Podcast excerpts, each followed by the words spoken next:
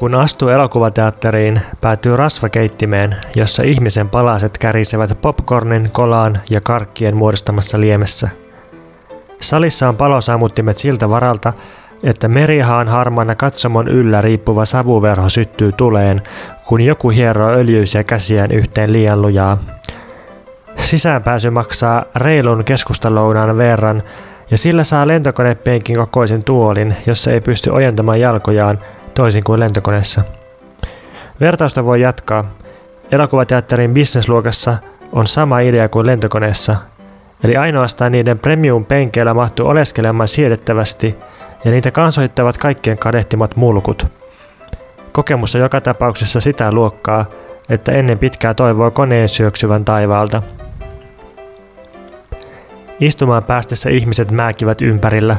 Hiprakassa elokuviin eksyneet keski-ikäiset hihittelevät, ja ensitreffeille tullut nuori pari panee toisiaan samalla, kun heittelee roskia alempana istuvien päälle.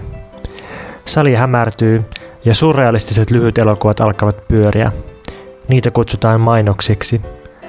Niiden jälkeen tulee joukko samasta elokuvasta kertovia trailereita, jotka paljastavat juonen ja tuhoavat vastaansanomattomasti viimeisenkin tekosyyn tulla elokuviin enää koskaan. Kun elokuva viimein alkaa puoli tuntia myöhässä, täytyy kaivaa repusta kaasunaamari suojaamaan rasvankäriltä, koska henkeä pystyy pidättämään vain rajoitetun ajan.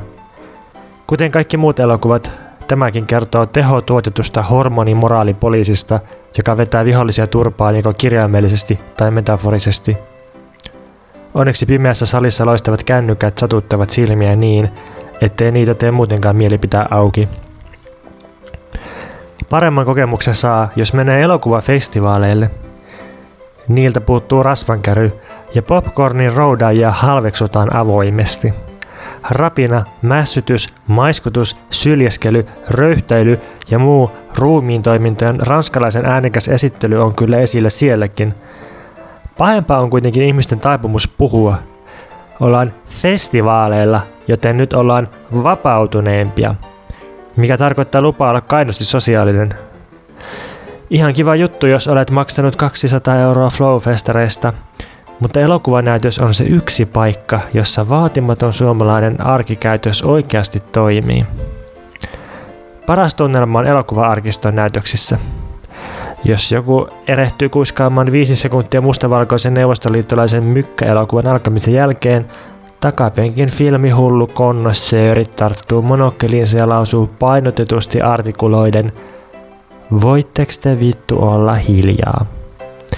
Sen jälkeen ollaan hiljaa ja katsotaan elokuvaa.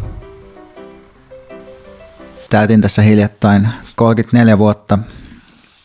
Mä oon huomannut, koska mä oon sairas narsisti ja googlaan itseäni usein, että yksi googlatuimmista hakusanoista Veikka Lahtisen yhteydessä on Veikka Lahtinen ikä. Täytin kolmekymmentäneljä vuotta hiljattain. Meille tuli massiivinen riita mun kumppanin kanssa.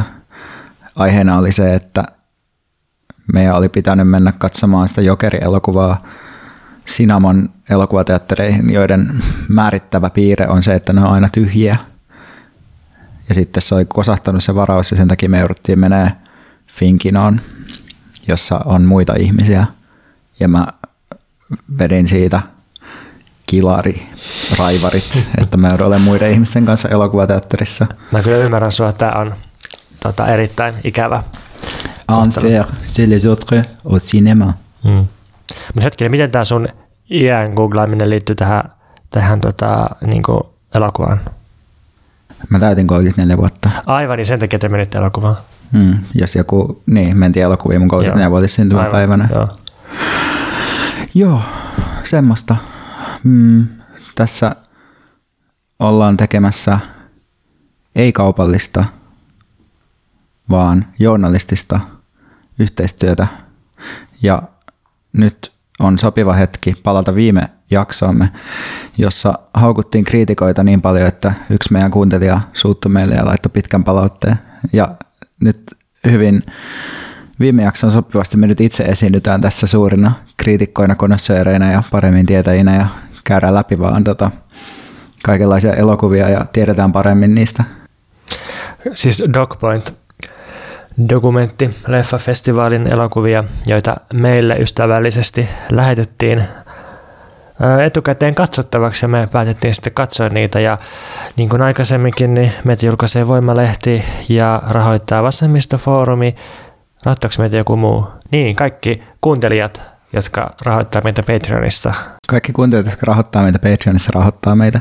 Uh, viimeksi me tehtiin, kun me tehtiin niin kuin näitä elokuvia käsittävä jakso, niin silloin meillä taisi olla, mulla oli sellainen cover-up-yritys, että ei puhutakaan elokuvista, vaan puhutaan, että meillä on joku teesi, ja se elokuva ikään kuin vaan kuvittaa sitä teesiä.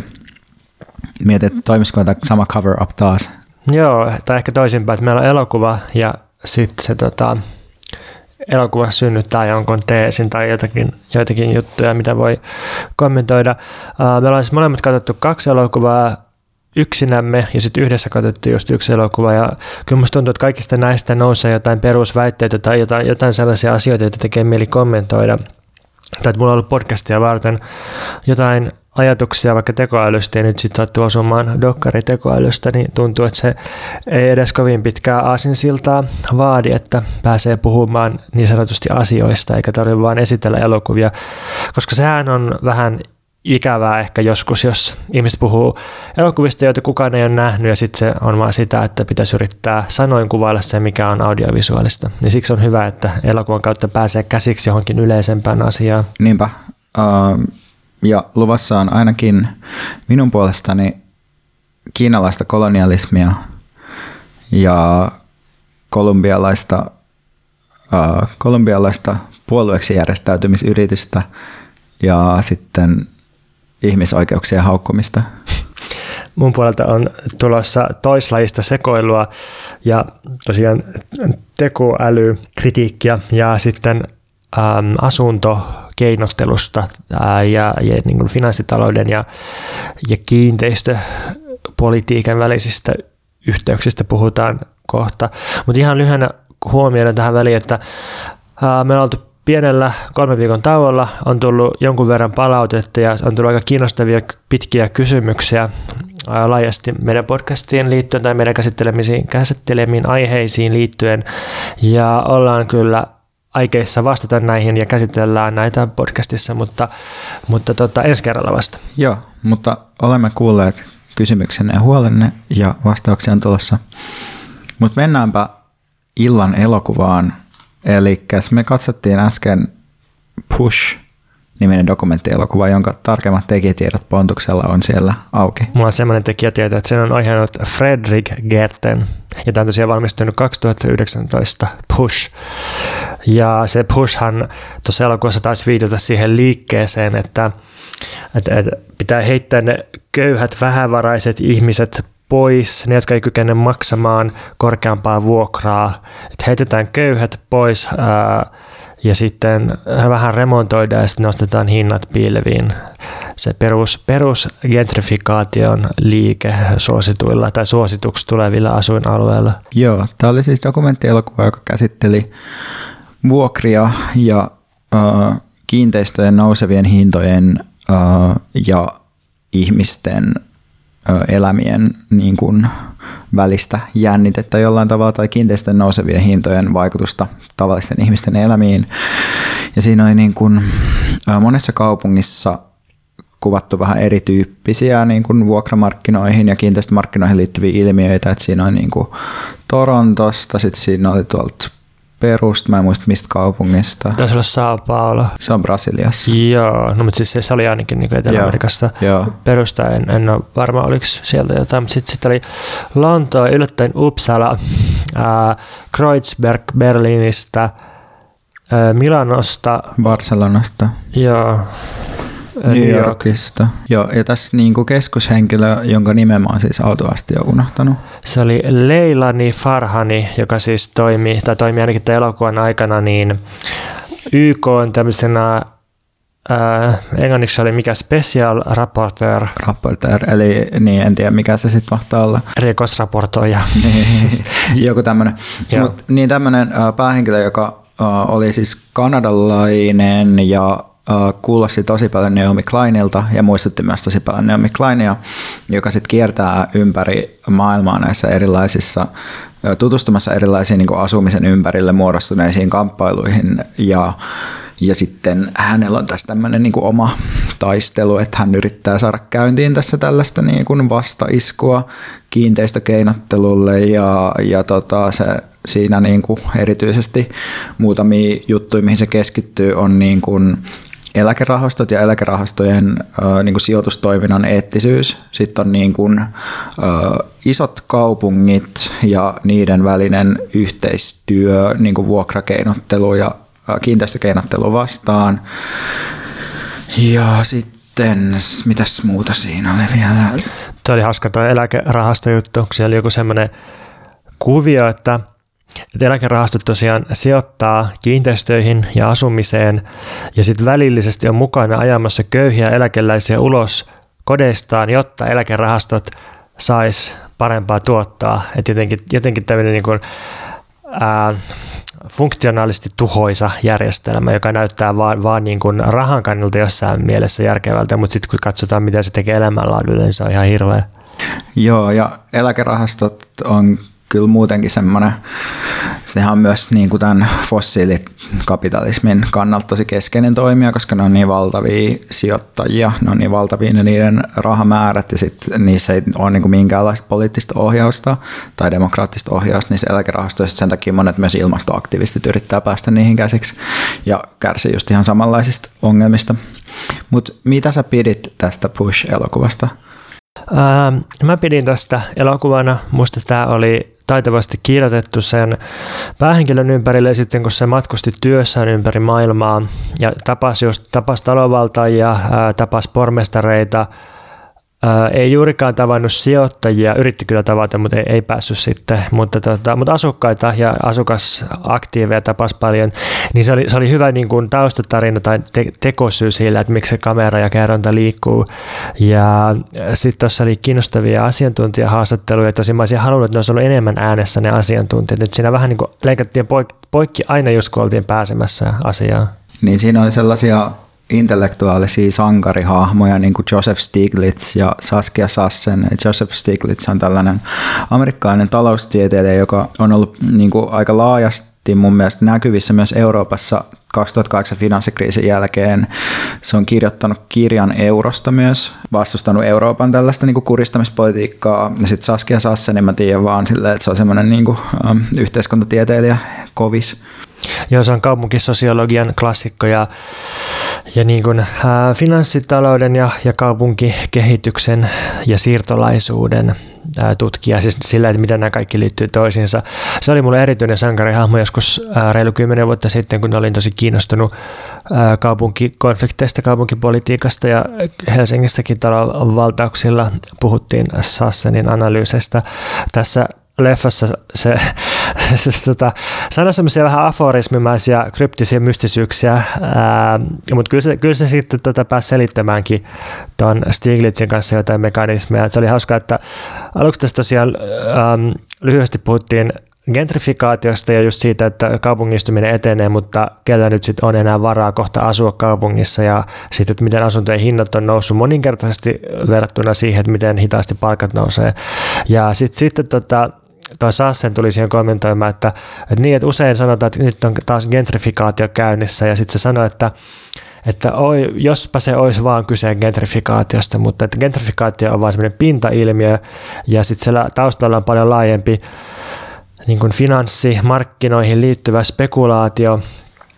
Ää, ja se siis liittyy siihen, että, että varakkaille ihmisille ja sijoittajille asunto toimii varallisuuden säilyttäjänä.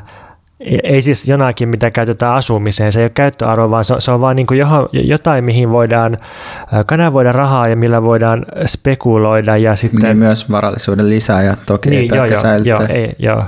Mutta siinä musta hienosti niin kuin just kuvattiin, ehkä sitä voisi kuvata ainakin abstrahoitumisprosessiksi, mikä sellaiselle jollekin niin kuin asumisyksikölle tapahtuu, että se, niin kuin, se voidaan niin kuin ostaa, sitten se voidaan paketoida joidenkin muiden niin kuin asumisyksiköiden kanssa sellaiseksi sijoituskohteeksi ja sitten se niin kuin tavallaan alkaa tuottaa tuottaa niinku rahaa ilman, että niillä sijoittajilla ei enää mitään niinku tekemistä tavallaan se yksittäisen paikan kanssa, niin ei tarvitse tietää edes missä se on tai mikä se on. Ne voi tavallaan niinku myydä sitä eteenpäin, ja se voi niinku olla vaikka tyhjillään samaan aikaan. Tai se, siinä niinku jotenkin musta hyvin, hyvin niinku just kuvattiin sitä, että miten voi olla jotain niinku tyhjiä taloja, jotka sitten on, siinä tapauksessa on ehkä just niitä arvonsäilyttäjiä. Joo, joo, mutta tässä on jotenkin kiinnostavana tuo käyttöarvon ja vaihtoarvon välinen ristiriita koko ajan, että että kaupungissa tilaa on vähän ja ihmiset koko ajan on asuntopulassa ja pitäisi saada ne tyhjät tilat käyttöön, mutta sitten, sitten taas niin kuin finanssimarkkinoiden kannalta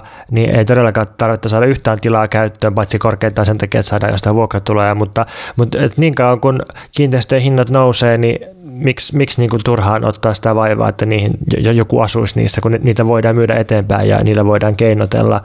Ja sitten siinä tosiaan Lontoosta näytettiin, niin kuin miten Notting Hill on ihan täysin kuollut paikka, dead zone, niin kuin siinä joku haastateltu sanoi.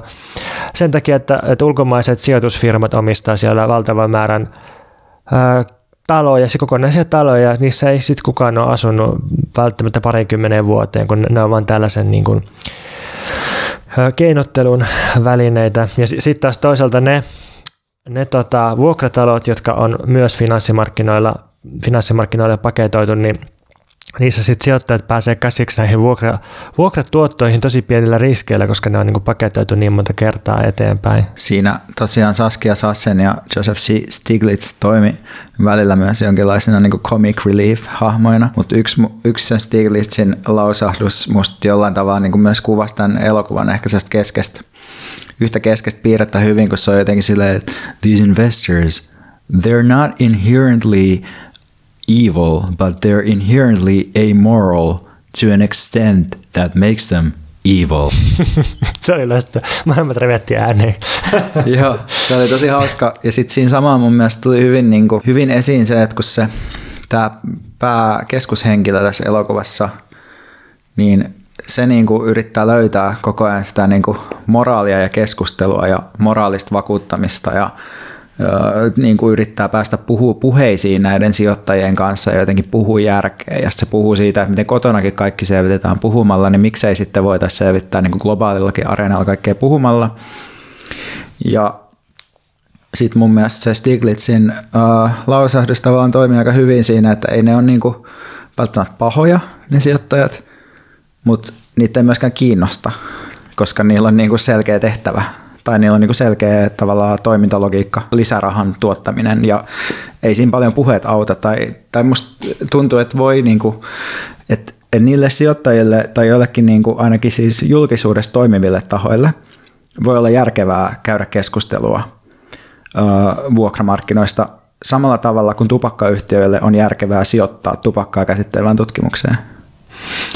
Joo, tuossa oli tällä päähenkilöllä tosiaan vähän semmoinen ajatus, että puhutaan asuntosijoittajat ja, ja suuret sijoitusyritykset leikkaamaan itse itseään, itse niin kuin voittojaan ja niin kuin kastroimaan itsensä ja vedotaan heidän ihmisyyteensä.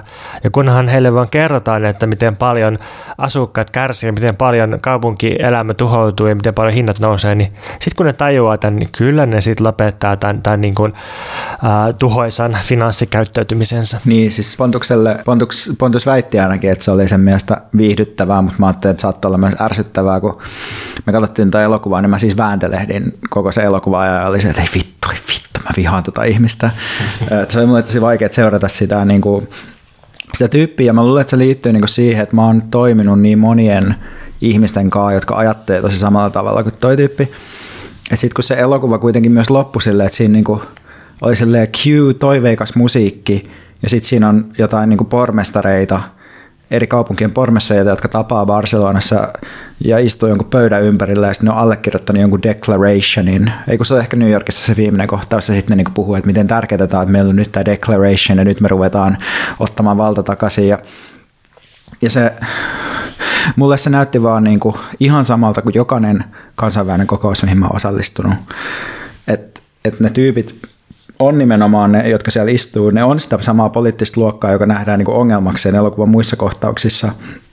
Ja ne tekee niitä julkilausumia, mutta eihän ne pysty niinku, jonain niinku pormestareina, ei ne pysty niinku niille isommille kehityskuluille tekemään hirveän paljon. Kyllä ne jotain pystyy tekemään, mutta ei ne yksinään niinku, tavallaan se, että ne julistaa jotain tai ilmoittaa olevansa jonkun puolella jotain vastaan, niin ei se niinku tarkoita mitään, jos ei ole jotain niinku laajempaa painetta. Niin, äh, joo, mä en mitenkään supertarkasti seurannut tätä näiden suurkaupunkia, joita tuossa mainittiin, niin asuntopolitiikan kehitystä, mutta jonkun verran on kai puhuttu siitä, että erityisesti Barcelonassa on oikeasti jotain rajoituksia pistetty, siis just vaikka Airbnbtä kohtaan käytäntöön, ja sitten, sitten toi, että Berliinissä on jäädytetty vuokran korotukset pitkäksi aikaa, ja että niinku, et jotain, jotain niinku on tehty, mutta sitten se, että kuinka paljon se sit on vaikuttanut yhtään mihinkään tai miten se näkyy missään, niin siitä en osaa sanoa, koska ei se, ei se tilanne niinku hyvä tunnu missään olevan. Ja sitten New Yorkissa, niin siellä nyt näyttää erityisen surkealta tai sellaiselta niinku suorastaan niinku petturuudelta se, että miten pormestari toisensa jälkeen on valittu osittain siltä pohjalta, että ne on luvannut alentaa asumisen hintaa ja sitten mitään ei tapahdu sen, sen suhteen. Et toi, toi leffa kyllä herätti sellaisen, että ongelma on tosi, tosi iso ja yhteinen ja jotain pitäisi tehdä heti, mutta sitten mitä ja miten, niin se jäi vähän hajanaiseksi. Et siinä tosiaan näytettiin yhtä talonvaltausta Lontoossa ja sitten sit siinä oli yksi onnistunut vuokralaisten lakko ja sit, sitten muu oli aika tällaista ylätason, ää, niin kuin tavataan pormestareita ja puhutaan järkeä menoa. Mutta mä sanoisin, että tämä on, tää on niinku hyvä johdatus asumisen, politiikan ja, ja myös niinku asuntomarkkinoiden ongelmiin. Joo, samaa mieltä. Ja kyllä se globaali näkökulma tuossa oli musta tosi hyvä. En mä tiedä, oliko mainittu, että siinä on myös soulista. Niin joo, joo se, oli, se, oli, se oli itse asiassa aika hyytävä tuossa lopussa se, että siinä kerrottiin, miten semmoinen kokonainen asuinalue häädettiin sillä, että et, ää, siis rakennusfirmat oli palkannut sellaisia, mikä on thugs suomeksi, mutta mut siis korstoja, roistoja, jotka, jotka sitten tuli vasaroiden kanssa häätämään asukkaat ja niin hakkas osan niistä asukkaista ihan niin tajuttomaksi. Ja sitten poliisi siis turvasi näitä rakennusfirmoja eikä asukkaita. Missä oli tämä meidän sankaripäähenkilö, kun tämäkin tapahtui? Niin, niin se tuli aina jälkikäteen paikalle ja kauhisteli, että taaskaan ei ihmisoikeudet toteudu täällä. Niin, siinä, siis siinä toisteltiin jatkuvasti sitä, että miten ihmisoikeudet on tämä keskeinen asia, jolla tämä asia pitää ratkaista, ja valtiot on vastuussa. Se toistaa sellaisia abstraktioita, mutta se, sen niin kuin yhteys käytäntöön tuntuu hyvin hataralta, mutta sitten siinä on musta ihan hienosti niin kuin tämä juttu oli kuvattu myös silleen, että kun se istui se, anteeksi mä unohdin taas se ihmisen nimen, Leilani, niin se istui sen Saskia Sassenin kanssa pöydän ääressä, ja sitten se sanoi, niin kuin, että, nämä ovat, että, että nämä ovat tärkeitä juridisia oikeuksia tai jotain tällaista, ja sitten se Saskia Sassen sanoi silleen, että niin, että kun on rikas, niin voi ostaa lait puolelleen. Joo, niin jotenkin siitä, siitä tota näkyy, että pelkkä puhe tai pelkkä oikeudet ja riidat pitää olla myös se voima. Voima siis joko rahan tai, tai niin kuin väen tai jonkun muodossa. Mikäs, mikäs on seuraava elokuva? Otetaanko sulta? Uh, joo. Uh, seuraavaksi me esitellään muutama elokuva, jotka me joko ollaan nähty tai ei olla nähty, mutta jotka on kiinnostavia meidän mielestä. Mun eka on tänä vuonna kaksituhattakaksikymmentä ilmestynyt That Can't Be Right. No, ehkä se on kaksituhattayhdeksäntoista kaksituhattakaksikymmentä. kaksituhattakaksikymmentä luki jossain internetissä. Columbia in My Arms, jonka on siis ohjannut ja käsikirjoittanut suomalaiset Jenny Kivistö ja Jussi Rastas, jotka ymmärtääkseni asuu tai on ainakin pitkään asunut Kolumbiassa. Tämä elokuva siis käsittelee Kolumbian farksisseja ja niiden aseista luopumista, mikä siis tapahtui tuossa muutama vuosi sitten. Ne teki niin kuin rauhansopimuksen valtion kanssa, luovutti kaikki aseensa Y K:lle, muuttui siis poliittiseksi järjestöksi tai ei-aseelliseksi järjestöksi. Tämä FARC on tota tällainen niin kuin marksistis-leninistis alkuperäinen tai guevaralainen aseellinen järjestö, joka on siis tehnyt suuren osan rahoistaan huumekaupalla ja kidnappauksilla ja tällaisilla. Et tosi siis kontroversiaalinen, mutta kuitenkin silleen niin kuin voi ajatella, että et, et se Kolumbian tilanne on silleen tosi monimutkainen, että siellä on ollut, siellä on tehty tosi paljon poliittisia murhia ja siis murhia liittyen näihin niin kuin siis järjestöihin, mutta et, et, et mun mielestä mä luin jonkun luvun, että nationalistiset paramilitaariryhmät on tehnyt kahdeksankymmentä prosenttia niistä murhista ja F A R C kaksikymmentä prosenttia tai jotain tällaista, mutta siis, et, et, et, siis tämmöinen niin kuin laittomuuden ö, tila ollut siellä tosi pitkään ja siellä on niin kuin, oliko se jotenkin, että kaksi poliittista aktivistia tapetaan viikossa tai jotain niin kuin tämmöistä ihan älytöntä. No joo, mutta kuitenkin tässä elokuvassa seurataan, siinä on mielenkiintoista materiaalia, missä seurataan niin kuin läheltä niitä F A R C-tyyppien keskusteluja silloin, kun ne olisi tekemässä sitä rauhandiiliä ja sitten ne järjestäytyy siinä niin kuin puolueeksi ja osallistuu vaaleihin. Ja siis häviää aivan surkeasti tai ei, ei saavuta niin kuin läheskään äänikynnystä. Ja sitten osa niistä tyypeistä niin kuin sit on palannut niin kuin aseelliseen kamppailuun, mutta et, et ne ei sit, ää, ja ne on, niin kuin, että se on tavallaan vähän niin kuin se F A R C on silleen palannut, mutta pienempänä ja tälleen. Mutta sitten se on jotenkin mielenkiintoista just, että siinä on just ää, seurataan sitä politiikkaa tai sitä niinku niitä konservatiivipoliitikkoja, jotka ensinnäkin niinku vastustaa ehdottomasti minkään rauhansopimuksen kirjoittamista, koska nämä tyypit on murhaajia ja roskaväkeä ja muuta tällaista nämä F A R C-tyypit. Niin se on, se on kiinnostavaa ja sitä on myös kiinnostavaa just se, että miten, miten niinku tuntuu, että se on niinku semmoinen niin tuttu tarina, jonka on kuullut niin monta kertaa, että joku tällainen radikaaliryhmä järjestäytyy puolueeksi ja se feilaa niinku ihan totaalisesti. Että jotenkin se puolueeksi järjestäytymisen ajatus, musta se tavallaan niinku kun se ei ole ihan niin kuin vanhentunutkaan, koska tällä hetkellä niin kuin nousee kuitenkin uusia aika voimakkaita poliittisia voimia just puolueina. Että just niin kuin populisti oikeastaan, populisti vasemmista on kuitenkin esimerkkejä siitä, että, että puolueilla on joku relevanssi edelleen, mutta sitten se ei vaan niin kuin aina onnistu. Ja tässä tapauksessa se ei onnistunut. Minkälainen aikajääne tuossa leffassa on? Se on joku pari vuotta. Entä mikä on se syy, mikä sai F A R C:in luopumaan aseesta, käydäkseen läpi sitä? No ei siis, kun tuossa just tavallaan tuossa ei ole hirveästi poliittista kontekstia, mä en myöskään tunne sitä kauhean hyvin. Että et mä ymmärsin niin, että se oli vaan niinku ikään kuin hyvä diili silleen, että ne niinku, äh, ei niitä esimerkiksi murhata. Niin. Tai ne ei joudu niin, niinku, niinku siis ajoiksi vankilaan. Niin, että ne voi niinku, niillä, niillä ihmisillä on jonkinlainen mahdollisuus niinku uudelleen integroitua kolumbialaiseen yhteiskuntaan. Ja se on varmasti niinku monen toive, koska se aseinen kamppailu ilmeisesti myös niinku hiipuu. Mietit, että mikä kannatuspohja tuolla liikkeellä on ollut sitten niin niiden viimeisinä vuosina, tai siis joko niillä tai niiden ajamilla ohjelmilla, tai, tai näin, että onko se yksi syy tuossa se, että, että se on hiipunut se, se tota, niiden kannatuspohja. Yleensähän tällaiset niin sissimäiset liikkeet, niin ne voi toimia ainoastaan niin kauan, kun niillä on jonkun väestön keskuudessa se jonkunlainen kannatus. Jos väestö käy vihamieliseksi, niin sitten se, se käy mahdottomaksi tällaista liikkeiden toimintaa. Niin, niin kyllä, ja sitten se on tietysti tuossa niin paljon kysymyksiä, jotka on niinku musta avoimia silleen, että, että ne on varmasti itse luottanut siihen, että puolueeksi organisoituminen tuo niille niinku jotain valtaa, mutta sitten tavallaan, että voi olla, että jotkut ihmiset on niinku periaatteessa hyväksynyt sen toiminnan jossain määrin silloin, kun se ei ollut osa sitä likasta poliittista peliä. Et monethan niinku pitää tavallaan politiikkaa menemistä automaattisesti jonkinlaisena petoksena ja luovuttamisena. Vähän niin kuin kun jotkut keltaliivit yritti organisoitua niinku puolueeksi, niin sitten oli niinku todella... todella rajua palautetta niiltä muilta ja muilta keltaliiveiltä ja tälleen.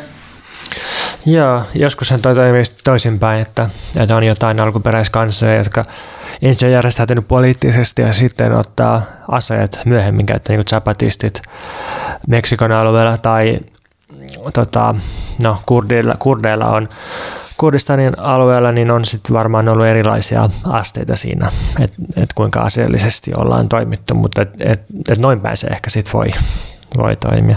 Hmm. Joo, tuossa elokuvassa musta on sinänsä ihan kiinnostavaa kuulla niiden tyyppien niinku keskusteluja ja reflektia niiden elämästä. Sitten siinä on musta myös kiinnostavaa se, että kun siinä on semmoinen yksi tosi suosittu konservatiivipoliitikko tai oikeistopoliitikko siellä Kolumbiassa, joka puhuu niin kuin avoimesti kapitalismista, kommunismista ja siitä, miten kapitalismi mahdollistaa vaurastumisen ja kommunismi on saatanasta. Ja se on myös kiinnostavaa seurattavaa. Mä olisin toivonut, että niillä olisi ollut pikkusen enemmän niin kuin matskua vielä siitä Farkista, että se tuntui sillä vähän rajalliselta se, mitä siinä oli, mutta ihan kiinnostavaa kuitenkin. Ja suositteletko tota leffaa? Joo, kyllä se musta kannattaa katsoa. Mä katsoin tällaisen Vulture, Vulture-nimisen elokuvan, jonka on ohjannut Philip Hoffman. Ja musta tämä on aika rohkea valinta dokkari elokuva festareille, koska tämä on enemmän kokeellinen taideelokuva kuin varsinainen dokumentti. Onks, onks, niin anteeksi, onko field recording se joku juttu niin kuin elokuvassa, kun se on niin kuin ääni maailmassa semmoinen, mitä käytetään semmoinen sana? Mitä siellä täsmälleen tarkoitetaankaan? No mä ymmärtän, että se tarkoittaa niinku ikään kuin uh, sellaisen niinku ei-spesifin äänen keräämistä, mikä voi olla niinku leikkikenttä tai joo. joku tällainen. Joo, mä en, mä en tiedä, onko vastaavaa termiä suoraan elokuva-alalle, mutta, mutta ehkä se voisi kuvata tätä vulture-elokuvaa. Tota, mutta ehkä tämä on siis sillä tavalla dokkari, että tämä ei ole fiktiivinen, vaikka tässä niin kuin, ä, on, on taiteellisuutta ja muodostuu jonkinlainen narratiivi loppua kohden, niin ei ole kuitenkaan fiktioelokuva. Mutta siis tämä on Tämä tekijä, tämä Philip Hoffman, niin se tunnetaan prosessielokuva-käsitteestä ja siinä on ideana, että, että kuvataan filmille ihan, ihan mitä sattuu, vaikka sitä, että näennäisesti mitä ei tapahdu. Ja sitten kehitetään filmi jotenkin oudosti ja, ja sitten leikataan lopputulos elokuvaksi. Et se on jotenkin kollaasi, mutta kollaasi itse kuvatusta matskusta. Ja tässä Vulture-leffassa niin on kuvattu maatilalla filmille erilaisia juttuja ja sitten on kehitetty se filmi muun mm. muassa mintulla, aurinkonkukalla, alppiruusuilla, hyasintilla, oreganolla, villivalkosipulin siemenillä ja lammesta löytyneellä levällä. Ja sitten tämä, tämä niin kehitysprosessi aikana se kasvi, kasvi ja orgaaninen matsku on niin kuin, niin kuin syöpynyt siihen filmiin, tai että se, niin kuin, se niin kuin näkyy sen efektit siinä filmillä. Sitten se myös on värjännyt ne tosi oudoille ja erilaisilla väreillä ne erilaiset kohtaukset. Tämä on niin kuin se kokeellisuus tässä. Ja sitten se jotenkin, jotenkin jännä katsoa sellaista, niin kuin, että kuvataan jotenkin eläinten tonkimista ja sitten sit se filmi on tosiaan jollain lammesta löytyneellä levällä muokattu siinä. Ja, ja sitten se tota, toi...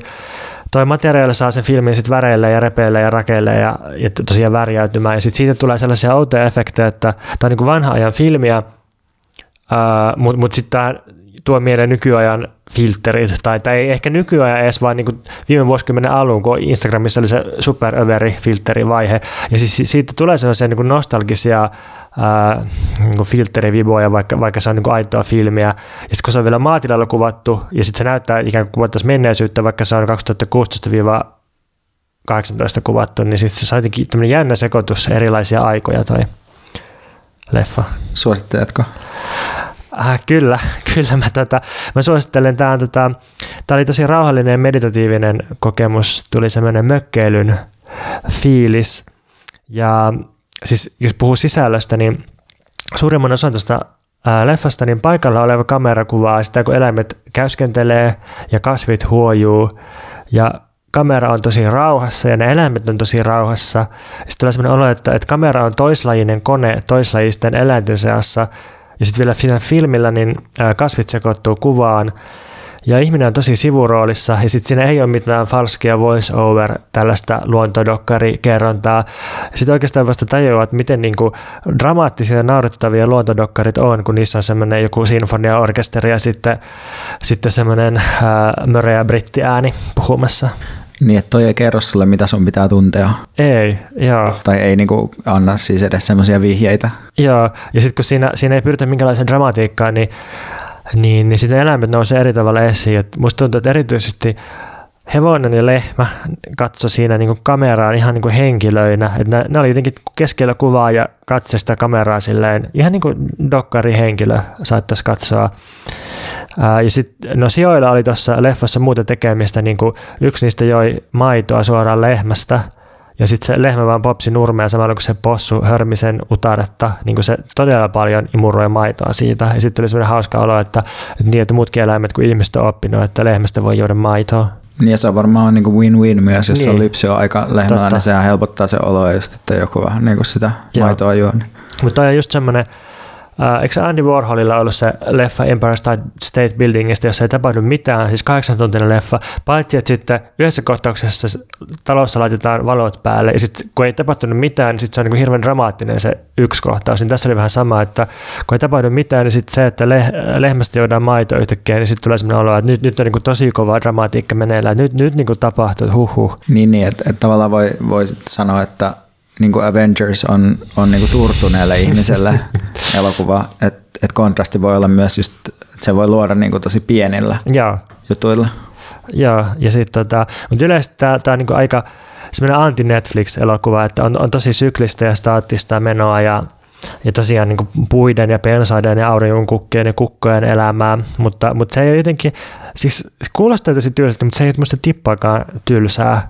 Ja sitten tuossa just toi, että, että kuvataan pitkää eläimiä ja kasveja, niin sitten siinä puolivälissä leffaa niin tulee yhtäkkiä suuria maatalouskoneita, jotain niin kuin traktoreita ja peltopuimureita mukaan, ja sitten sitten ne näyttäytyy yhtäkkiä semmoisina niin kuin, äh, vieraina hirviöeläiminä, jotenkin, jotka uhkaa sitä, sitä idylliä siinä. Että kyllä tässä niin kuin on, on silleen aika, niin kuin, ehkä voisi sanoa, että konservatiivinenkin narratiivi rakentuu sit siitä, että ne eläimet on rauhassa ja sitten niin kuin ne koneet uhkaa sitä. Ja, ja sitten lopussa toi menee ihan niin kuin surrealistiseksi melkein kauhuelokuvaksi toi, toi, tuota, että siinä on, siis, on, on ihan niin kuin syystä epilepsiavaroitus tässä elokuvan näytäntöjen yhteydessä annettu. Siitä loppuun pieni content warning. Mä haluaisin nyt puhua sellaisesta elokuvasta, jonka jälkeen mä olin silleen, että voi vittu, mitä, vit, mitä tämä on, mitä vittu. Että mä olin aivan, aivan shokissa niin kuin tämän elokuvan katsottuani. Tämä on nimeltään Buddha in Africa. Tämä siis kertoo kiinalaisista orpokodeista, joita ne on perustanut Afrikan köyhiin maihin. Tämä nimenomainen, tai tämä elokuva keskittyy Malawissa sijaitsevaan orpokotiin, joka on siis organisoitu, niin kuin, että se on jonkinlainen yhdistelmä niin kuin semmoista Dickensiläisestä maailmasta tuttua, semmoista hirviömäistä lastenkasvatuslaitosta, buddhalaista temppeliä ja sitten jotain, en tiedä mitä. Että siinä niin kuin se elokuva lähtee liikkeelle siitä, että siinä ö, soitetaan jotain rukouskelloa, ja sitten siinä näytetään sellaisia pieniä mustia lapsia, jotka tekee jotain kungfu-liikkeitä, puhuu kiinaa jossain niinku todella köyhässä, köyhässä niinku tota eteläafrikkalais, köyhällä eteläafrikkalaisella maaseudulla. Ja se on niinku tosi tosi hyvä kuvaus ö, kolonialismista. Ja musta nimenomaan vielä just siinä mielessä, että että et, jos toi niinku Push oli just esimerkki siitä, että miten oikeudet tai oikeuspuhe on usein, äh, tai että et se, se on niinku tyhjää, jos, niiden, et, et jos ei oteta huomioon konkreettisia voimasuhteita, niin tuossa elokuvassa kanssa näkee sen, että kolonialismi niinku jatkuu, äh, vaikka se olisi aina laitonta, tai vaikka jotkut asiat olisi niinku aina laittomia, niin sit toiset asiat ei ole laittomia. Ja, ja niin kuin... Että tärkeintä on se, niin kuin, tärkeintä on se, että pystyy riistämään ja ne keinot kyllä niin kuin löytyy. Että tossa, no tässä on niin paljon sanottavaa ja mä en tehnyt muistiinpanoja, joten bear with me, tämä on vähän sekavaa, mutta tuossa myös, äh, jos, on, jos tuntee tota, äh, Joseph Conradin Pimeyden sydän teoksen tai Apocalypse Now-elokuvan, niin, niin tuossa myös se missä Kurtz niin kuin yhtenä hahmona tavallaan, että siinä on semmoinen Huili-niminen orpokodin johtaja, jolla on sellainen suuri suunnitelma, että se haluaa viedä Kiinan kulttuurin Afrikkaan, kaikkiin Afrikan maihin, perustaa niin kuin orpokotia niihin. Ja sitten siinä näytetään sellaisia kohtauksia, missä se selittää jollekin sellaisille kuusitoista-seitsemäntoista-vuotiaille tyypeille, että, että, että ei ole sinun syysi, että maanne on köyhä. Mutta kaksikymmentä vuoden päästä, jos maanne ei ole noussut köyhyydestä, sitten se on teidän syytänne. Että sitten se niinku käyttää tavallaan esimerkkinä sitä, että miten Kiina on noussut rikkaaksi maaksi.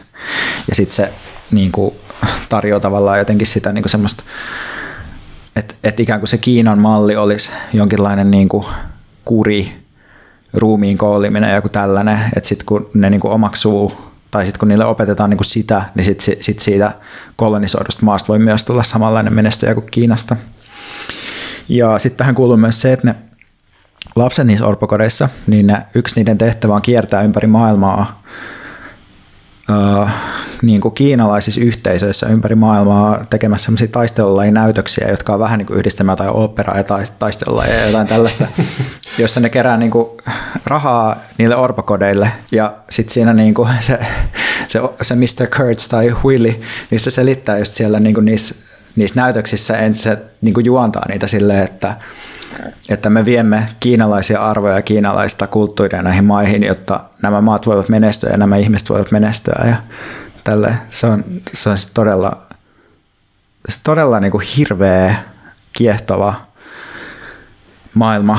Ja sitten siinä on vielä niinku semmoinen, siis siitä on vähän vaikea sanoa tavallaan, että miten paljon siinä on niinku muunneltu niinku sitä narratiivia, kun siinä on yksi semmoinen kohtaus sitten. Siin, siis siinä on semmoinen tosi, niinku, ö, tosi inhottava kung-fu-opettaja, joka tota, ö, just niinku lyö niitä lapsia ja kaikkea tällaista. Ja sitten on sellainen yksi, yksi kohta, missä niinku yksi niistä seisoo temppelin ulkopuolella, kun se on ehkä tullut jotenkin myöhässä sinne. Ja sitten se kung-fu-opettaja niinku käskee sitä polvistumaan, ja sitten se ei, ei suostu polvistumaan, ja sitten siinä tulee sellainen niinku just tappelu niiden välillä, että siinä niinku ne, tavallaan ne, ne niinku kolonisoidut ää, tyypit ikään kuin ottaa sit vallan omiin käsiinsä ja niinku vähän niinku sille hyökkää sen kimppuun, ja sitten se, sit se tota, just lähetetään takaisin Kiinaan se tyyppi sen niinku jälkeen, sen selvittelyn jälkeen, koska sen niinku kaikki semmoiset ikään kuin pahuudet jotenkin paljastuu siinä. Minkä maalainen tämä leffa oli itse? Aa, ai niin, joo, mä sanoinkin itse asiassa tuosta, mä en itse asiassa tiedä minkä maalainen se on, sen on ohjannut tämmöinen tyyppi kuin Nicole Schäfer. Öö, mutta ei, se ei ole Kiinan omaa kulttuuripropagandaa? Ei, ei, siis se on kyllä, siis voi sanoa, että hyvin kaukana siitä. Se on enemmän siis semmoinen niinku tavallaan antikolonialistinen niinku se näkökulma siinä elokuvassa. Mutta kertoo Kiinan kolonialismista nykyään, ja mikä on se varsinainen riiston mekanismi siinä, kun sä sanoit, että se kuvaa riistoa, että se orpakoti liittyy öö, riistoon? No siis ne käy hakemassa niin kuin lapsia perheiltä, ne ei välttämättä ole orpoja. Okei, okay. Kuulostaa riistolta. ja sitten sit niin ehkä, niin ehkä voi niin kuin ajatella tavallaan sen silleen, että se että se mitä ne tekee on niinku se, että ne vahvistaa niinku otettaan siitä maasta ja niinku tuottaa tietynlaisia ruumiita oman käyttöönsä niinku niissä maissa. Ne niinku vahvistaa jalansijaansa Afrikassa kouluttamalla tavallaan siellä niinku Kiinaa puhuvia ihmisiä ja luomaan niinku sellaista ikään kuin kiinalaista kontekstia sinne. Että se ei kaikki ole tavallaan niinku suoraa taloudellista, vaan se on enemmän sellaista niinku ruumiin kuria ja kulttuuria ja sellaista, mitä ne siinä niinku vie sinne vähän samalla tavalla. Kuin, tai siinä on tosi niinku jännä se, että Että se, se, mitä se elokuva tavallaan tekee, on, että se tekee, se niin kuin outouttaa tai vieraannuttaa niin kuin, ö, sen aiemman, siitä aiemmasta kolonialismista, tai tekee sen niin kuin näkyväksi sille, että, että kun tuossa näkee tavallaan niin kuin semmoisia pieniä mustia lapsia tekemässä jotain kungfu-liikkeitä, puhumassa Kiinaa, niin tavallaan tulee niin kuin ajatelleeksi, niin joo, että, nämä, että tätä samaa on tehty aikaisemmin, mun on laittu puhumaan englantia, juomaan teetä tai jotain mm, muuta tällaista, mm, että se niin, niin, tuo joo. sen silleen hienosti näkyviin. Niin, nyt kun se on meille niin sanotusti vierasta kiinalaista kulttuuria, niin nyt, nyt se näyttäytyykin niin kuin selkeämmin kolonialismina. Joo, joo. Se on siis, siinä on tosi monta tasoa, että siinä käsitellään aika paljon myös uskontoa ja just sitä niin kuin buddhalaisuutta ja sitä, niin kuin, että mitä muita uskontoja sinne on niin kuin tuotu, ja siinä on vähän niin kuin myös semmoista niin kuin niiden, niiden vanhempien niin kuin orpolasten tai lainausmerkeissä orpolasten myös sitä reflektioa siitä, niin kuin, että, että että kaikki on niinku tuotu meille jostain muualta ja meidät on pakotettu tähän ja tähän. Ja joo, mutta se on, se on niinku ehdoton tosi iso suositus sen elokuvan katsomiselle. Tuntuu, että joskus olisi ehkä hyvä tehdä Kiinan jakso tai puhua Kiinasta. Just tuli Y K:lta uusi raportti, jossa todetaan joten, jotakuinkin niin, että, että Kiinassa on menossa yksi systemaattisimmista suurimmista hankkeista maailmassa ihmisoikeuksien rikkomiseksi. Ja sitten tiedetään just toi, toi tapa, millä Kiina käyttää pehmeää ja vähemmän pehmeää valtaa ympäri maailmaa. Ja niin kun se, se on, on niin kun aika ongelma, mutta sitten samaan aikaan tuntuu, että Kiina on niitä harvoja tahoja, jotka oikeasti pystyy silleen todella massiivisessa mittakaavassa toimimaan jotenkin ilmastonmuutoksen hidastamiseksi. Et vaikka ne on kovia päästöjen aiheuttajia, niin silti Silti siellä on valtava määrä kaikkia ekokaupunkikokeiluja ja, ja uusiutuvan energian kokeiluja, ja totta kai ne tukee myös kivihiilen tuotantoa ympäri maailmaa ja niin edelleen, mutta jotenkin siinä on tämmöinen ristiriita, että niillä on toisaalta niin kuin voimaa ja kykyä tehdä jotain hyviäkin asioita, mutta, mutta sitten ne kasvattaa myös valtaansa ja niin kuin on todella raan äh, hierarkkisia monessa mielessä. Jep, Kiinan jakso olisi hyvä tehdä. Joo, tämä on kyllä kiinnostavaa musta, että Että et jos pelkkä kapitalismi ohjaa, niin sitä on vaikea tehdä millekään mitään, mutta jos niinku kapitalismi ja totalitarismi ohjaa yhdessä, niin siitä voi ehkä tehdä jotain. Öö, Nicole Schäfer, toi tyyppi, joka on siis ohjannut tämän leffan ja käsikirjoittanut sen, on itse eteläafrikkalainen. Okei. Okay, niin että et ei luulin, että on eurooppalainen, mutta ei. Äh, mutta tästä kapitalismi ja totalitarismi, tai niin kuin diktatuuri nykyaikana, niin päästään hyvällä aasinsilalla sitten toiseen elokuvan nimeltä I, Human, siis I-Human yhteenkirjoitettuna. Se on dokkari tekoälystä, sen ohjannut Tonje Hessen Shai. Ja sitten siinä yksi haastateltava sanoo, että, että tota, jos, jos tekoäly jotain tuottaa, niin se, se tulee tuottaa entistä vakaampia diktatuureja. Ja se, se oli musta hienosti sanottu. Äh, mutta eka mä mietin, että voisi puhua vähän äh, kyberpunkista ja tekoälystä ikään kuin taustaksi tälle, koska tota, nyt me ollaan siirrytty vuoteen kaksituhattakaksikymmentä ja sitten alkuperäisessä kyberpunk-elokuvassa eli Blade Runnerissa, niin sehän sijoittuu vuoteen kaksituhattakaksikymmentä. Ja, ja sitten sit on sellaisia meemme, että no eletäänkö me siinä vai eikö me eletä siinä. Ja sitten sit on postattu jotain kuvia jostain Pekingin saastesumuista ja on silleen, että no kyllä me vähän eletään siinä. Ja toista on ollut silleen, että no ei meillä ole niitä lentäviä autoja ja kyborgiosia ei voi ostaa lähikaupasta, niin ei me ehkä eletä siinä. Mutta, mutta kun mä aloin miettiä sitä, niin kyllä, me, kyllä, kyllä mulla on aika semmoinen kyberpunk-olo, että, että on semmoinen low-life, high-tech yhdistelmä tai semmoinen ristiriita, että on kauheasti köyhyyttä, pahoinvointia, epätasa-arvoa ja sitten sit niin on kovin teknologia koskaan.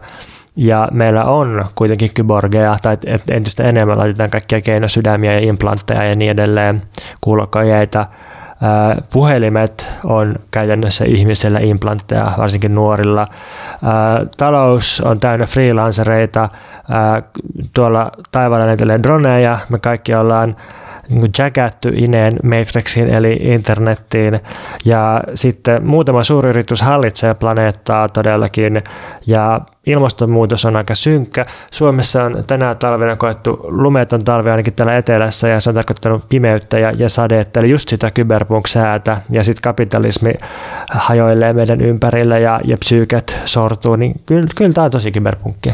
Musta älykellot on ollut sille ehkä jonkinlainen just siirtymä kohti tätä kyborgisaatiota sille, että, että tavallaan musta älypuhelinta voi hyvin musta kuvailla implantiksi, koska se on, niinku, se on niinku just kiinni ihmisessä, mutta sitten toi äly älykellot ja aktiivisuusrannekkeet tuo vielä sen niin kuin ihmisen elintoimintojen suoran niin kuin mittaamisen ja sen niin kuin interface-jutun siihen, että ne niin kuin kytkee, kytkee ihmisen elintoiminnot niin kuin suoraan sitten verkkoon tavallaan. Joo, joo, toi on totta toi, että anturit, jotka on joka puolella siis sekä meidän kehoissa ja niiden sisällä, mutta sitten toisaalta myös, myös niin kuin kaikki termostaatit ja, ja sitten valvontakamerat ja esineiden internet ja tämmöinen kaiken, niin kuin, kaiken yhdistyminen kaikkeen ja monimutkaisuuden kohoaminen, niin se, se on kyllä kyberpunkkia myös. Ja tietysti musta tähän just, että onko, onko joku dystopia tai, tai joku tulevaisuusvisio toteutunut, niin musta oleellisesti tässä kuuluu niinku huomioida se, että se ei koskaan tunnu, tulevaisuus ei koskaan tunnu tulevaisuudelta. Tulevaisuus tuntuu aina paljon normaalimmalta, kun, kun elokuvissa se idea on aina niinku luoda kontrasti nykyhetkeä ja sen tulevan välille, mutta sitten taas niinku asiat, jotka on meidän ympärillä, ei nouse esiin, koska ne on jo siinä ja ne on tullut vähitellen meidän ympärille. Et, et joskus tulee sellaisia outouden hetkiä, esimerkiksi silloin, kun niinku sähköskootterit tuli vaikka, tai, tai jotenkin, että voi olla semmoisia niin kuin hetkiä, jotka tuntuu, että oho, nyt on kyllä joku yllättävä siirtymä, mutta suurin osa asioista ei tule silleen, vaan ne tulee jotenkin silleen niin kuin vähän varkain tai jotenkin hiipien tai sieltä, että sä et huomaakaan sitä. Joo, älypuhelimet oli musta just semmoinen, että mä olin Suomessa, ää, en nyt ensimmäisiä, mutta olin kuitenkin aika etunenässä omaksumassa älypuhelimia joskus kaksituhattakymmenen, ja musta tuntui sillä, että, että, niinku, että eikö kukaan tajua, että tämä oikeasti tämä muuttaa paljon ja tämä on niinku tosi iso juttu. Ja sitten niinku ympärille ihmiset tulee silleen, että kallista ja niinku ei auta keskittymään, en mä tarvitse älypuhelinta. Ja sitten kului kaksi vuotta, kaikilla oli älypuhelin. Jotenkin, että parissa vuodessa tämä tapahtuu, mutta jotenkin, jotenkin sitä vaan niinku, ihmiset oli silleen, että näin tämä menee. Ja niinku, jotenkin häiritsi se, että miten sitä ei niinku toitotettu tai jotenkin hahmotettu. Niinku ei ollut mitään keskustelua siitä, että omaksutaanko me nyt tämä homma vai ei, vaan se oli vaan semmoinen, että kaikki tottuu siihen aika nopeasti. Hei, tämä on Suomi. Ei täällä keskustella. Mutta en mä, mä oon kyllä edelleen sitä mieltä, että ihmiset niitä tarvii. Tai se on, ehkä pitää lähestyä eri tavalla sitä, että miksi niitä käytetään. Joo, joo, joo. joo, siis, joo ja sit mä oon huomannut, että älypuhelimista on myös jossain määrin mahdollista pois oppia. Mä alkanut pitää puhelinta laatikossa aina kotona nykyään, ja mun mielenterveys ja yleinen hyvinvointi on parantunut suuresti tästä. Joo, kamera on kyllä tosi jees.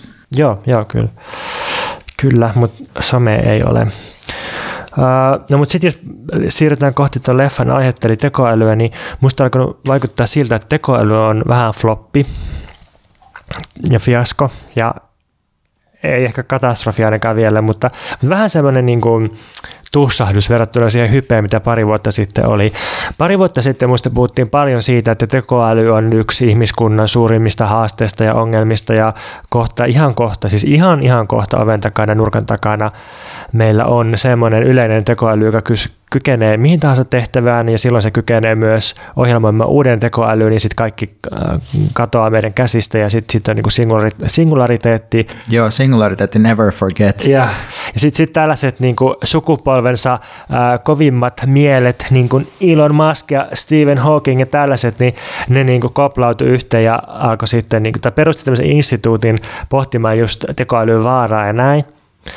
Ja sitten niinku, mitä ei oikein tapahdu. Sitten sit meillä on nämä niinku, perinteiset vitsit siitä, että miten, miten niinku, seurauksena kaikista tästä on, on sit se, että Spotify suosittaa tosi huonoa musiikkia, en todellakaan halua kuunnella. Sä voit esimerkiksi sanoa sun Googlelle, että ö, koska olen paskonut housuuni, ja sitten se Google sanoo, en ymmärrä, koska olen paskonut housuuni. Ja sitten alipalkattu freelancer jossakin Ähm, niin kuin Translate-mikrotyöalustalla niin kuulee tämän, mitä sä sanoit ihan niin kuin sun äänellä, ja sitten sen pitää niin kuin käsipelillä parantaa sen tekoälyn toimivuutta. Mulla oli siis yksi, tai on yksi kaveri, joka aikoinaan joitain vuosina sitten teki tällaista työtä, ja se sanoi, että se, että se niin kuin, siis kaikki ne Äh, niin kuin, joo, en, en, en viitti ehkä toistaa kaikkia esimerkkejä, mutta siis se sai kuultavaksi ihmisten sanomia äänisnippettejä just siitä, että, että joku semmoinen möreä ääninen mies sanoo, että, että tota, silmäläsipäisiä opiskelijatyttöjä sinne niin Google-hakuun, ja nämä niin äänet kapturoidaan ja sitten niitä lähetetään niin laadun tarkkailutarkoituksissa eläville ihmisille, jotka sitten auttaa sitä tekoälyä toimimaan. Mutta siis mä en ole seurannut tätä, enkä oikein perillä. Onko nyt niin, että mun ei tarvitse olla huolissani esimerkiksi omasta työpaikastani?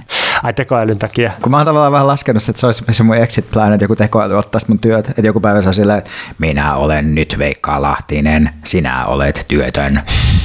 Ja sit mä voisin vaan jäädä kotiin. Niin, no sehän olisi tosi hienoa. Toi Skifi-kirjailija Kim Stanley Robinson sanoi joku aika sitten, että, että ihmiset ei tajua sitä, että suurin osa tekoälypuheesta on vaan pelkkää fundraisingia ja P R:ää.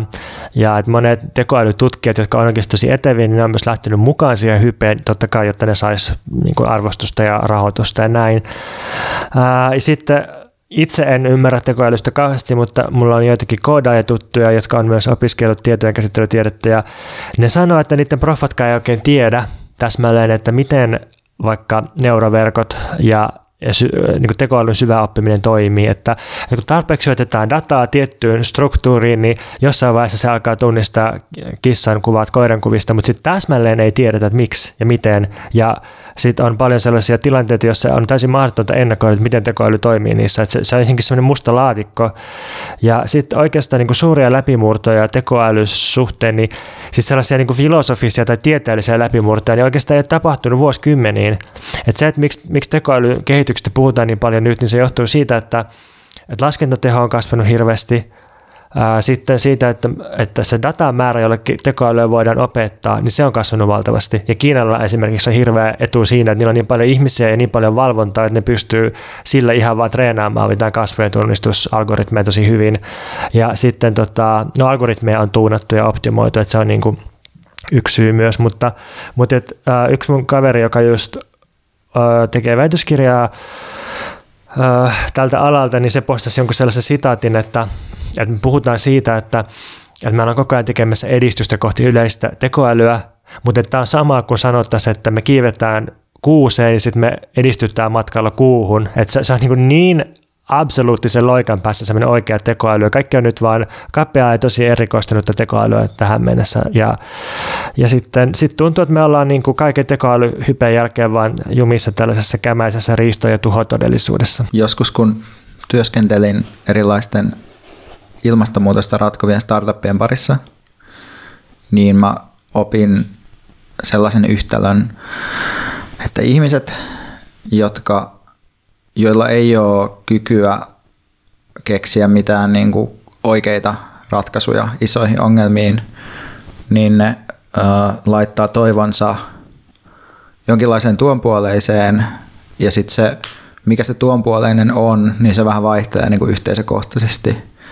Ja joissain yhteisöissä se on esimerkiksi tämmöisissä niin kuin vanhoissa agrarisissa yhteisöissä se on ollut jonkinlainen, jonkinlainen luonnonuskonnon jumala. Ja sitten noissa startup-piireissä se oli jotenkin, että jos tarpeeksi moni ihminen lähtisi tähän mukaan, niin tästä tulisi iso juttu. Ja sitten ilmastonmuutos ratkaistaisi. Jos mun startup saisi riittävästi rahoitusta tai sitten kun nämä teknologiat skaalautuu, niin homma on hoidossa.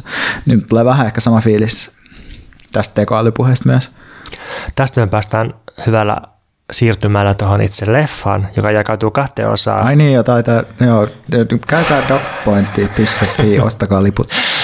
Tota, ensimmäinen osa tästä leffasta on tekoälyn täysin kritiikitöntä hehkutusta, ja siinä just ää, lähestytään haastateltavien kautta, nämä on just tällaisia teknologista ja dataista ja tekoälytieteilijöitä, jotka tota, lähestyy tekoälyä just solutionismin kautta, että tekoäly on ongelmien ratkaisija, ja sitten ajatellaan, että siis yksi sanoi ihan oikeasti suoraan, että tekoäly ratkaisee työttömyyden ja köyhyyden. Ikään kuin ne olisivat sellaisia teknisiä laskennallisia ongelmia, että, että niin kuin ne on niin monimutkaisia, että kaikki meistä istuvat miettimässä, että mikä ratkaisee köyhyyden. Ja sitten tulee tekoäly ja sitten se antaa niin kuin printtaa sellaisen liuskan, että näin ratkaisette köyhyyden. Olen ratkaissut ongelman. Syökää rikkaat, syökää rikkaat. Ja sitten sit siellä oli yksi sellainen tyyppi, joka ihan fiiliksissä selitti, että, että jos me voitaisiin niin kuin kasvon tunnistuksen ja tunteen tunnistuksen avulla tunnistaa itsemurhahakuisia ajatuksia ajattelevat ihmiset juna-asemilla, niin voitaisiin pelastaa ihmishenkiä.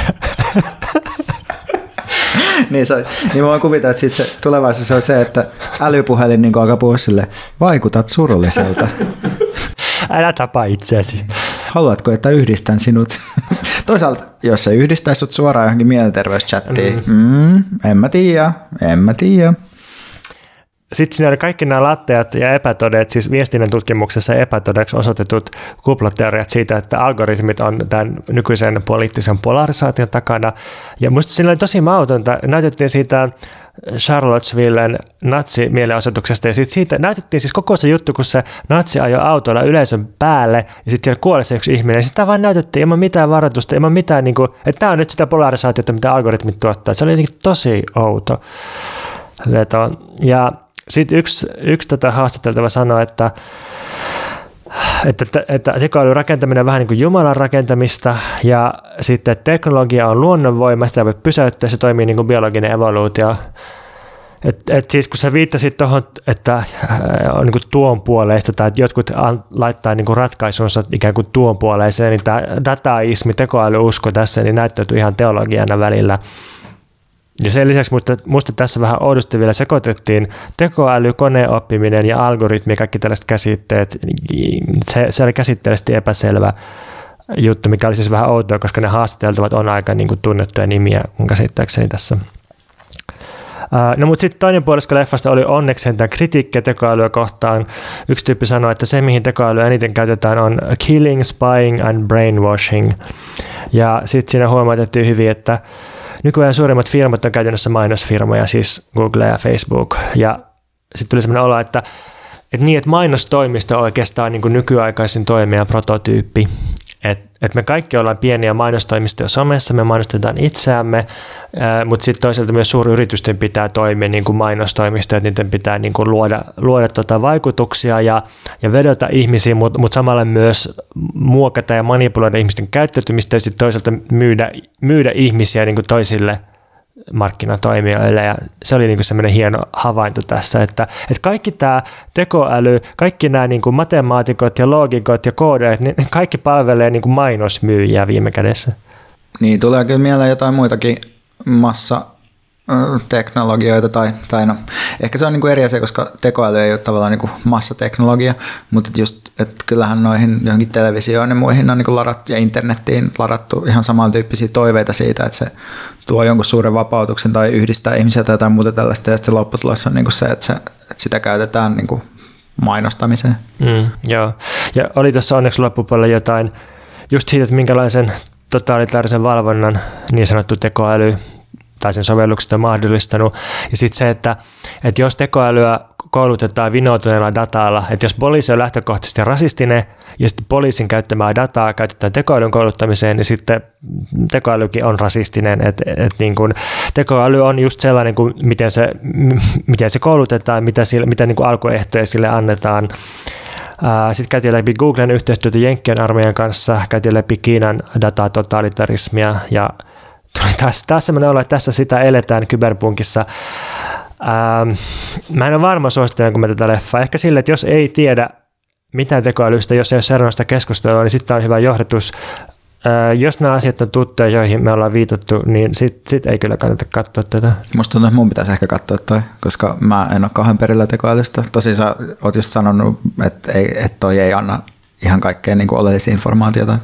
Niin, niin se, tai musta just siinä on se käsitteellinen sekavuus ja sitten sit tietty, tietty vaara siinä, että, että niin kuin ottaa jotain irrallisia heittoja niin kuin totuutena tai jotenkin nykyhetken tilana, mutta onneksi tässä loppupuolella mennään sitten kuitenkin kritiikkiin ja kyllä se, kyllä se niin kuin on tosi kiinnostavaa, mitä se, vaikka taas kerran päädytään Kiinaan, että mitä se, mitä se just Kiinasta näyttää ja sitten siinä käydään läpi lyhyesti sitä Kiinan totaalista luottoluokitusta, ihmisten, ihmisten luokittelujärjestelmää, jossa, jossa tota, ihmisen mahdollisuus toimia yhteiskunnassa niin riippuu siitä, että kuinka hyvä käytöksinen se on. Ja sitä valvotaan niin kuin ihan kaikessa ostoksista ää, tietokonepelien pelaamiseen ja matkustamiseen ja lastenhoitoon ja niin edelleen. Mä haluaisin suositella elokuvaa, jota mä en ole nähnyt, jonka nimi on Space Dogs. Sen on ohjannut Elsa Kremser ja Levin Peter. Jotenkin voisi luulla, että se olisi niin kuin Peter Levin, mutta uskotaan. Mä luen lyhyesti tästä, mitä tässä, tästä sanotaan. Harvinaista arkista materiaalia sisältävä Space Dogs kääntää katseen koiriin, jolle ihminen ei ole paras ystävä. Elämä Moskovan kaduilla on rankkaa ja raadollista. Liittolaisia ei ole, muutamia harvoja ystäviä korkeintaan. Elokuva laskeutuu ainutlaatuisella tavalla venäläisen katukoiran katseen tasalle ja juoksee heidän rinnallaan läpi öisten katujen, ruoanhankintamatkojen ja reviritaistelujen värittämän arjen ja myötä elää Turkin läpi vihmoman sateen tuovan kylmyyden. Niin musta kuulostaa kiinnostavalta, koska niin kuin Venäjä ja Moskova kiinnostaa, koirat on musta hauskoja ja mä luulen, että toi niin kuin tollainen niin kuin toislaisuuden kuvaaminen voi olla sille hedelmällistä. Että se ei ole jotain sellaista, että tässä viiden vuoden koneapurahoitteessa hankkeessa tutkin mikrobikasvustoa ihollani. Yhteistekijyys vastustaa fossiilikapitalismia. Meidän pitää ehkä tehdä Kiina-jakson lisäksi myös tämmöinen, niin kuin, miten posthumanismista tuli apuraha bingon helvetti taso jakso. Joo. Miten posthumanismi hävittää poliittisen toimijuuden ja sitä kautta vahvistaa status quota? Tehdään semmoinen, haukutaan kaikki postfossiili, posthumanistit. Ja sitten kutsutaan tänne joku postfossiili, postfossiili vieraaksi, joka voisi tulla laittaa vastaan.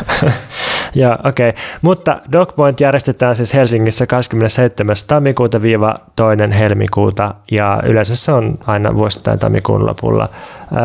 Me ollaan ehkä menossa sinne näytöksiin myös. Ja saa tulla tökkimään ja töniimään ja mölyämään. Me ei saatu tästä penniikään rahaa. Tämä on ihan puhtaasta rakkaudesta lajiin tehty jakso. Me saadaan rahaa sen sijaan meidän Patreon-tukijoilta. Ja meidän Patreon-tukijat saa Pontuksen esseekirjan täysin automatisoitu avaruushamalluksus kommunismi koneluettuna. Sopii tähän tekoälyteemaan ja, my- ja sitten me julkaistaan myös lukupiirikeskusteluja niistä ää, jokaisesta esseestä, mitä siinä kirjassa on. Ää, sen lisäksi meitä ää, rahoittaa Vasemmistofoorumi ja julkaisee Voima. Menkää katsomaan elokuvia.